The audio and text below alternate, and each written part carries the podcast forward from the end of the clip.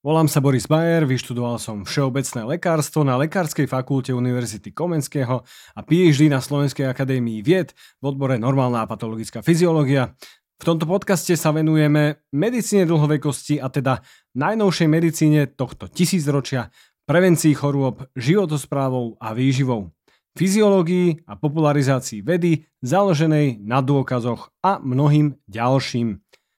Tento podcast je pre všetkých k dispozícii úplne zdarma, takže ak v ňom vidíte zmysel, nezabudnite ho ohodnotiť na obľúbenej podcastovej platforme 5 hviezdičkami alebo lajkom a šejrom videa. Som vďačný za každú podporu. Minimum pohybu, spánku, výživy a otužovania pre zdravie. Alebo aj zabíjacké prahistorické gény. Vítajte pri novej časti podcastu Múdrovačka a tento diel je pre tých, ktorí sú zrození zo všetkých zahraničných podcastov a informácií z nich, kde sa stále odporúča viac a viac cvičiť, otužovať, saunovať, spať, meditovať, dýchať, otužovať, to som asi už povedal. Až sa zdá, že musíme dať všetci v práci výpoveď, odísť od rodiny a venovať sa iba životospráve. Informácie vám bude hovoriť človek s rodinou, dieťaťom, psom a piatimi pracovnými činnosťami, takže verte, že rady budú z reálneho života na maximalizáciu využitia dňa. Je zároveň aj pre všetkých lenivcov, pretože sa dozviete, čo je tzv. potrebné minimum v životospráve pre zdravie. Veľa ľudí chce žiť relatívne zdravý život, ale neprepadnú do jednej zo skupín všetko alebo nič. Čo je aj fajn, pretože zdravá rovnováha je úplne v poriadku. Niektorí skrátka nechcú obetovať iné priority a hodnotiť navyše, ale chcú poznať, čo je to minimum v životospráve pre zdravie a dlhovekosť. V tejto časti si teda preberieme rôzne súčasti životosprávy, pričom si zo štúdií zoberieme to odhadované potrebné minimum, ktoré je fajn mať v týždňovom alebo dennom protokole. Začneme pri fyzickej aktivite.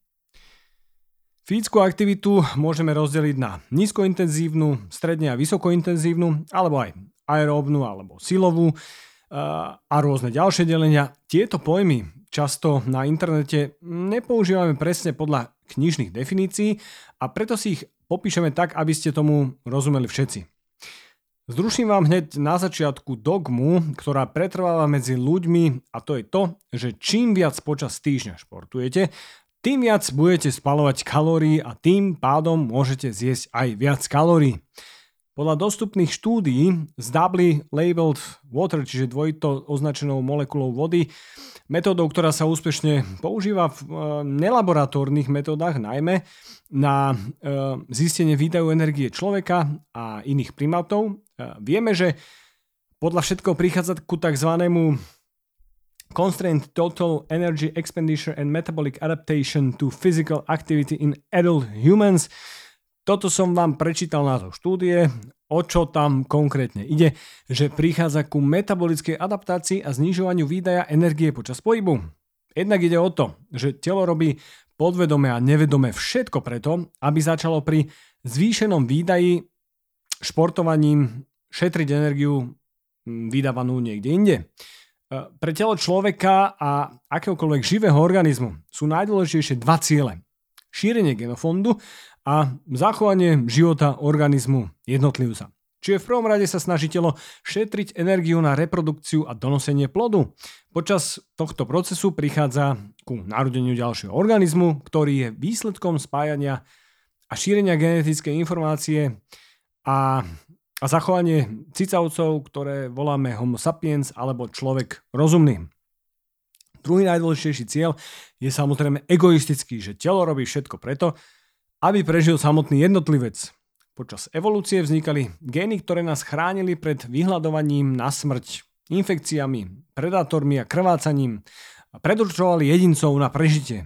Tieto gény v dnešnej dobe sedenia na riti, sledovania mobilného telekomunikačného aparátu, príjmania obrovského množstva kalórií a následne vzniknutého metabolického syndromu, priberania a tvorby tukového tkaniva v okolí orgánov nás podľa všetkého teraz zabíjajú.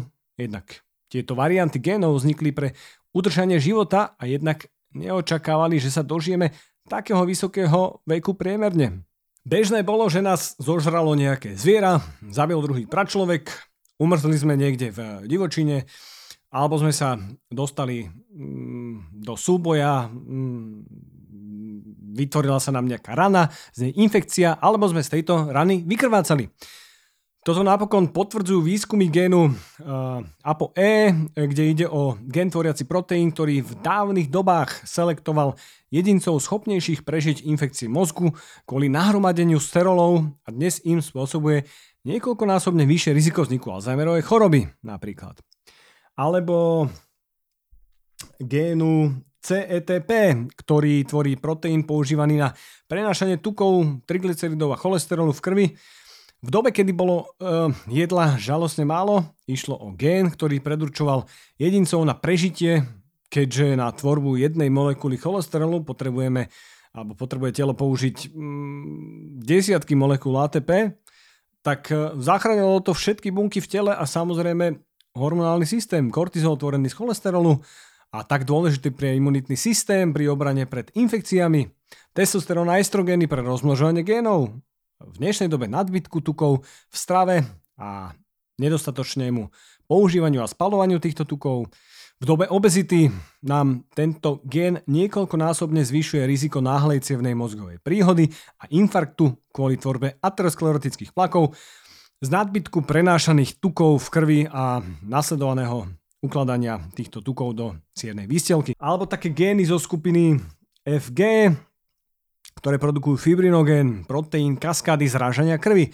Ten bol esenciálny pre prežitie v dobe, keď sme boli akutne ohrození uh, priamým vykrvácaním v mladom plodnom veku a, a bolo to častejšie ako upchatie tepien v kancelárii v 60 Veľké množstvo tvoreného fibrinogenu v dnešnej dobe zrkadlí prozápalový stav v organizme, ktorý nás zachraňoval pred infekciami v dobe jaskyň a oštepov a na podklade ktorého prebieha dnes väčšina civilizačných chorôb pri inaktivite a príliš vysokom príjme energie.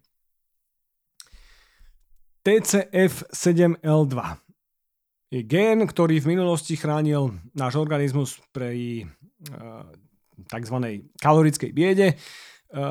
Predtým, aby nám klesol cukor v krvi a viedol k tomu, aby si bunky vedeli čo najefektívnejšie uchovávať energiu, pričom vznikala inzulínová rezistencia. Niečo, čo v minulosti bolo zásadné a chránilo organizmus pred vyhľadovaním na smrť. Ten nám v dnešnej dobe spôsobuje metabolickú dysfunkciu buniek, prakticky celého organizmu vedúcu ku cukrovke druhého typu. No a na záver eh, AGT gen, ktorý koduje proteín zvaný angiotenzinogen, prekurzor angiotenzínu, čo už z názvu budete tušiť, angio je cieva a tenzín je napätie, čiže udržuje napätie ciev. Zo štúdií nižších živočichov sa zdá byť zásadný práve aj pre rozmnožovací systém a samotný akt a proces rozmnožovania. No takisto boli tieto gény očividne zásadné pre udržiavanie napätia ciev pri stave fight or flight, pri boji s predátorom, respektíve pri dôležitom úteku pred istou smrťou. No a zároveň pre udržiavanie soli v tele, ktoré bolo niekedy nedostatok a je taká zásadná pre správne fungujúce bunky, vrátanie tých nervových.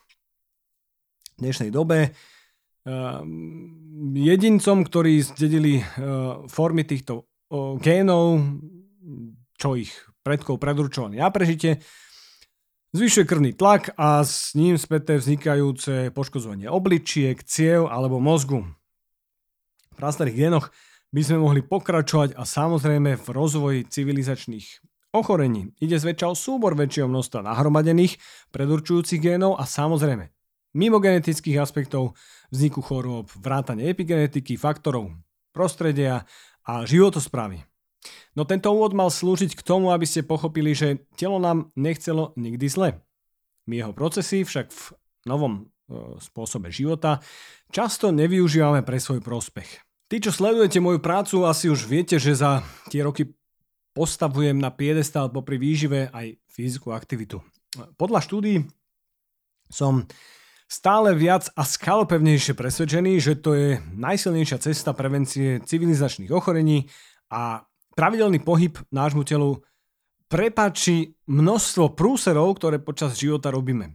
Napríklad aj vo výžive. Takže, ako som povedal v spomínanej štúdii, ktorá skúmala výdaj energie, sa zistilo, že človek pri zvýšení športovej aktivity začne byť nevedomky viac sedavý, menej fidgetuje, to je napríklad klepkanie nohou pri sedení, pohybovanie sa zo strany na stranu, e, v stoji, e, keď sa s niekým rozprávame alebo prednášame, rytmické pohyby rúk pri práci a bubnovanie a tak ďalej. A toto fidgetovanie nám podľa štúdí vie spôsobiť počas celého dňa stovky spálených kalórií navyše. Zároveň sa nám nechce toľko chodiť a volíme radšej auto, električku alebo taxík. Toto nám opäť zoseka spalovanie často o stovky kalórií. No a samozrejme, prichádza aj ku adaptácii na stresor, čo je v tomto prípade fyzická aktivita. Keď by ste zo sedavého života naraz odbehli 5 km zo dňa na deň, je možné, že by ste sa kvôli svalovici, vzniknutým metabolitom svalovej práce a nastupujúcemu zápalu, ktorý vzniká kvôli regenerácii svalov a organizmu, nevedeli postaviť ďalší týždeň z postele. Ak sa na to však postupne natrenujete a po chvíli začnete behať 5 km napríklad každý druhý deň, ďalší deň sa zobudíte a necítite nič. Žiadna svalovica, žiadna bolesť, možno ani únava. A to je adaptácia na stresor. V dnešnej dobe vieme, že práve zápalová odpoveď, cytokíny, interleukíny, rôzne rastové faktory, ale aj látky hormonálnych štruktúr, akým je IGF-1, testosterón či rastový hormón, robia v celkovom počte spálených kalórií kvôli športovaniu značné množstvo výdajú navyše. Špičkovo trénovaní športovci sa preto dostávajú do tzv. fázy plato a teda v jednoduchosti cvičia počas týždňa stále viac a viac, až sa dostanú do fázy, kedy cvičia ešte viac, ale už viac kalórií týždenne priemerne nespalujú. Čiže aj pri športe viac niekedy nie je viac a optimálne bude vždy optimálne. Uh, optimálne množstvo aktivity sa nepochybne bude vždy nastavovať individuálne, no v dnešnej dobe máme už celkom dobré zdroje na to, aby sme vedeli povedať, čo je potrebné minimum. Tí, čo uh, chcú športovať uh, minimum času pre maximum benefitu, môžu zvoliť high intensity interval tréningy, čiže vysokointenzívny intervalový uh, alebo intervalovo vykonávaný tréning. Tu sa nebudeme rýpať hlboko v štúdiách, lebo pre vás po lete mám nachystanú sériu masterclassov o fyzickej aktivite so špeciálnymi hostiami, ktorí sa do pohybu naozaj rozumejú, ako niektorí influenceri fitnessoví na sociálnych sieťach. No, Takto, väčšina zdrojov hovorí o tom, že zdravotné benefity sú veľmi podobné ako pri aktivite vykonávanej v jednom tempe v strednej intenzite a čas, ktorý strávime cvičením, je významne kratší. Ak sa bavíme o konkrétnom minime, môžeme zhodnotiť, že to bude zhruba dvakrát týždenne po 30, 35, 40 minút intervalového tréningu. Aerobná a hit aktivita, inak pre mňa už nie je pri nastavovaní životosprávy ľudí otázka spalovania kalórií, ale otázka zlepšovania zdravia srdcocievného aparátu a mozgu. Prioritne je to určite toto. Popri tom je potrebné vykonávať samozrejme aj silový tréning. Vy viete, že som zástanca silového tréningu a stále viac a viac. Um, Predstavte si dôležité fakty, že správne vykonávaný silový tréning ochraňuje chrbticu, pričom bolesti chrbta patria medzi najčastejšie príčiny návštevy lekárov. Buduje kosti, pričom zabraňuje osteoporóze a osteopenii. A tá osteoporóza a osteopenia je strašekom v staršom veku a zásadne e, zrýchlene začína prebiehať už jen v období menopauzy. To je ten kritický vek. Tam sa totiž to stráca ochranná funkcia estrogenov na kosti. A strašekom je osteoporóza preto, že v určitom veku zlomenina, najmä dolných končatín a špeciálne krčku stehenej kosti, znamená hospitalizáciu, ležanie na lôžku a následne obrovské zvýšenie úmrtnosti do jedného roka od zlomeniny. To sú štatistiky. Ležanie totiž zvyšuje riziko zápalu plúc, sarkopénie, a teda straty svalovej hmoty. Človek chradne, má výrazne ovplyvnený často na celý zvyšok života, následný možný pohyb, no a zároveň sa pri dlhodobom ležaní zvyšuje riziko trombózy, embolie, infarktu a náhlej cievnej mozgovej príhody, toho, čo nás zabíja najviac. Ak sme pri tej sarkopenii, tam nedostatok svalovej hmoty je obrovským rizikovým faktorom v určitom veku. A viete prečo? No najmä kvôli pred chvíľou spomínaným neplánovaným hospitalizáciám. Uvedomte si, že naše telo nemá vybudované žiadne rezervy pre bielkoviny, tak ako je to pri sacharidoch alebo tukoch. Jediné tkanivá, ktoré tvoria relatívnu zásobu bielkovín, hoci to nie je pravá zásoba bielkovín z fyziológie, sú svaly. Preto často pri ťažkých chronických ochoreniach, akými sú napríklad rakovina, počas ktorej sa zvyšuje metabolický obrad pacientov a chradnú oveľa rýchlejšie, je kľúčové mať dostatok svalovej hmoty v rezerve, tá sa dá vybudovať najefektívnejšie a najľahšie silovým tréningom. Čo je to minimum potrebné na udržiavanie a eventuálne postupné budovanie svalovej hmoty? Tak podľa dostupných zdrojov to bude dvakrát týždenne aspoň po 30 minút. Pri takomto režime sa však nezapodievame izolovanými cvičeniami malých partí a precvičovaním lítok a, a bicepsov uh, pre zrkadlom, ale v každom tréningu zvolíme skôr celotelové cvičenia na precvičenie celého tela a veľkých partí, akými sú predné a zadné stehná, brucho, alebo teda stred tela, chrbát či prsné svaly a tricepsy. V preklade sú to cvičenia ako drepy, predklony, swingy, mŕtve ťahy, výpady, výstupy, zhyby, kluky, príťahy, tlaky, môžete to robiť so svojou váhou, s činkami, s gumami, s expandermi, s terískami, so všeličím. Dvakrát týždeň je to kvôli tomu, aby celé telo bolo svalovo stimulované aspoň každé 3 až 4 dní. Popri tom je potrebné robiť aj e, kroky a teda byť aktívny aj nízkointenzívnym pohybom. Štúdie hovoria totiž to jasne. V metaanalýze váženého časopisu Lancet boli zaradené štúdie z Ázie, Európy, Severnej Ameriky a Austrálie. Celkovo takmer 50 tisíc osôb so sledovaním priemerne viac ako 7 rokov a priemerný človek bol beloh vo veku 65 rokov. Oproti skupine s najnižším počtom krokov, čo bolo 3500, uh, sa riziko úmrtí z akýchkoľvek príčin, z akýchkoľvek príčin znížil o brutálnych 40% pri 5800 krokoch a ďalej sa znižoval pri 7800 krokoch denne. U starších ako 60 rokov sa tento benefit ustalil približne na 6 až 8 tisíc krokoch a u mladších ako 60 rokov pri 8 až 10 tisíc krokoch.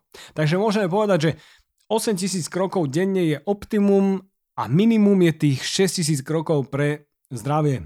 Ako si to vieš kvantifikovať alebo predstaviť? A ľahké prechádzky s e, podcastom Mudrovačka v ušiach ráno a po práci trvajúce 30 až 40 minút ti budú na to absolútne bohatie stačiť. Popri tom vyvenčíš psa, seba, e, e, príjmeš slnečnú energiu pre očné nervy na mobilizáciu kortizolu, pre dostatok energie, upokojíš centra mozgu, ktoré sú spájane s agresivitou, úzkosťou a depresiou, aktivuješ naopak centra kreativity, uložíš si myšlienky a zároveň spravíš niečo dobré pre svoje zdravie. V tomto naozaj odporúčam chodenie vonku, ideálne v prírode alebo aspoň v parku, pretože chodenie na páse také komplexné benefity mať nebude. Ale stále lepšie ako sedenie na foteli. Spánok. Z hľadiska spánku môžeme povedať, že ak ide o neprerušovaný spánok, pozdravím všetkých čerstvých aj nečerstvých rodičov, ako som ja, Mimo príjmu alkoholu, neskorého kofeinovania a za optimálnych podmienok prostredia v izbe a zároveň bez nejakých apnoických pauz, dobrej spánkovej hygieny, tak tých 7 hodín bude potrebné minimum, ktoré sa plošne odporúča v štúdiách na celkové zdravie. Ku tomu odporúčam využiť aspoň 15 až 20 pomalých hlbokých nádychov a výdychov ráno po zobudení, 6 sekúnd nádych, 6 sekúnd výdych, Robie vám to aj po zobudení, aj večer pred spaním, zaberie vám to po 3-4 minútky a má to obrovský benefit. Počas doobedných hodín a ideálne ráno odporúčam denne 90 sekúnd studenej sprchy alebo aspoň 10 minút akumulovaného otužovania týždenne pre metabolické a zdravotné benefity, ktoré sú spájané s otužovaním. Ak ide o sprchovanie, je prakticky jedno, či to robíte po fyzickej aktivite, vrátane tej silovej. Ak ide o nejaké dlhšie otužovanie a hlavne ponáraním do studenej kade alebo jazera, ideálne je medzi silovým tréningom a takýmto otužovaním mať aspoň 12 hodín medzeru.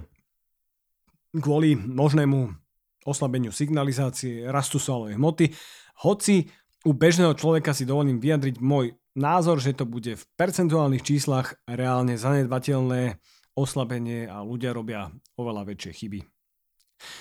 Saunovanie. Spomeniem okrajovo, lebo to zaverí oveľa viac času ako spomínaných 90 sekúnd studenej sprchy denne, no odporúčané minimum je aspoň dvakrát týždenne po 10 až 15 minút vo fínskej saune a hlavne celoročne. Takže si to zrekapitulujme.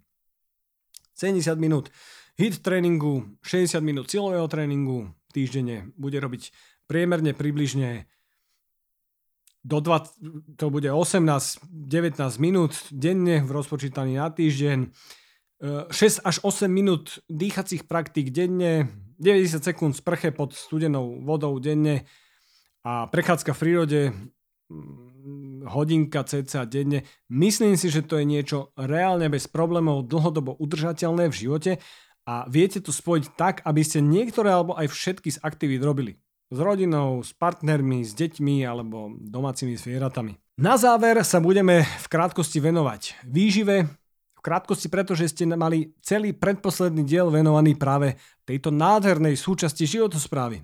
Z hľadiska zloženia živín už teda viete, že je to asi jedno, aký je pomer tukov a sacharidov, hlavne ide o kvalitu, spracovanie a druhy tukov a sacharidov.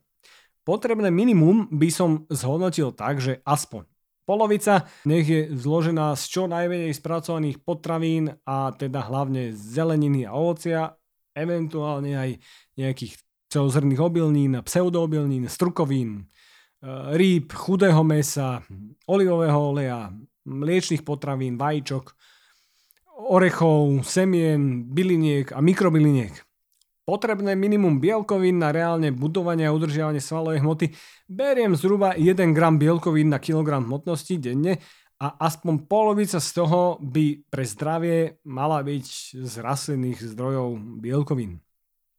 Snažte sa mať denne aspoň ženy cca 300, muži cca 400 gramov ovocia a zeleniny na tanieri, čo môže u ženy tvoriť jeden banán a 3 ružičky brokolice. Hej. A na to sa určite viete hecnúť. No a z hľadiska e, príjmu vlákniny bude minimum pre zdravie tých 20 gramov u ženy a 30 gramov u muža.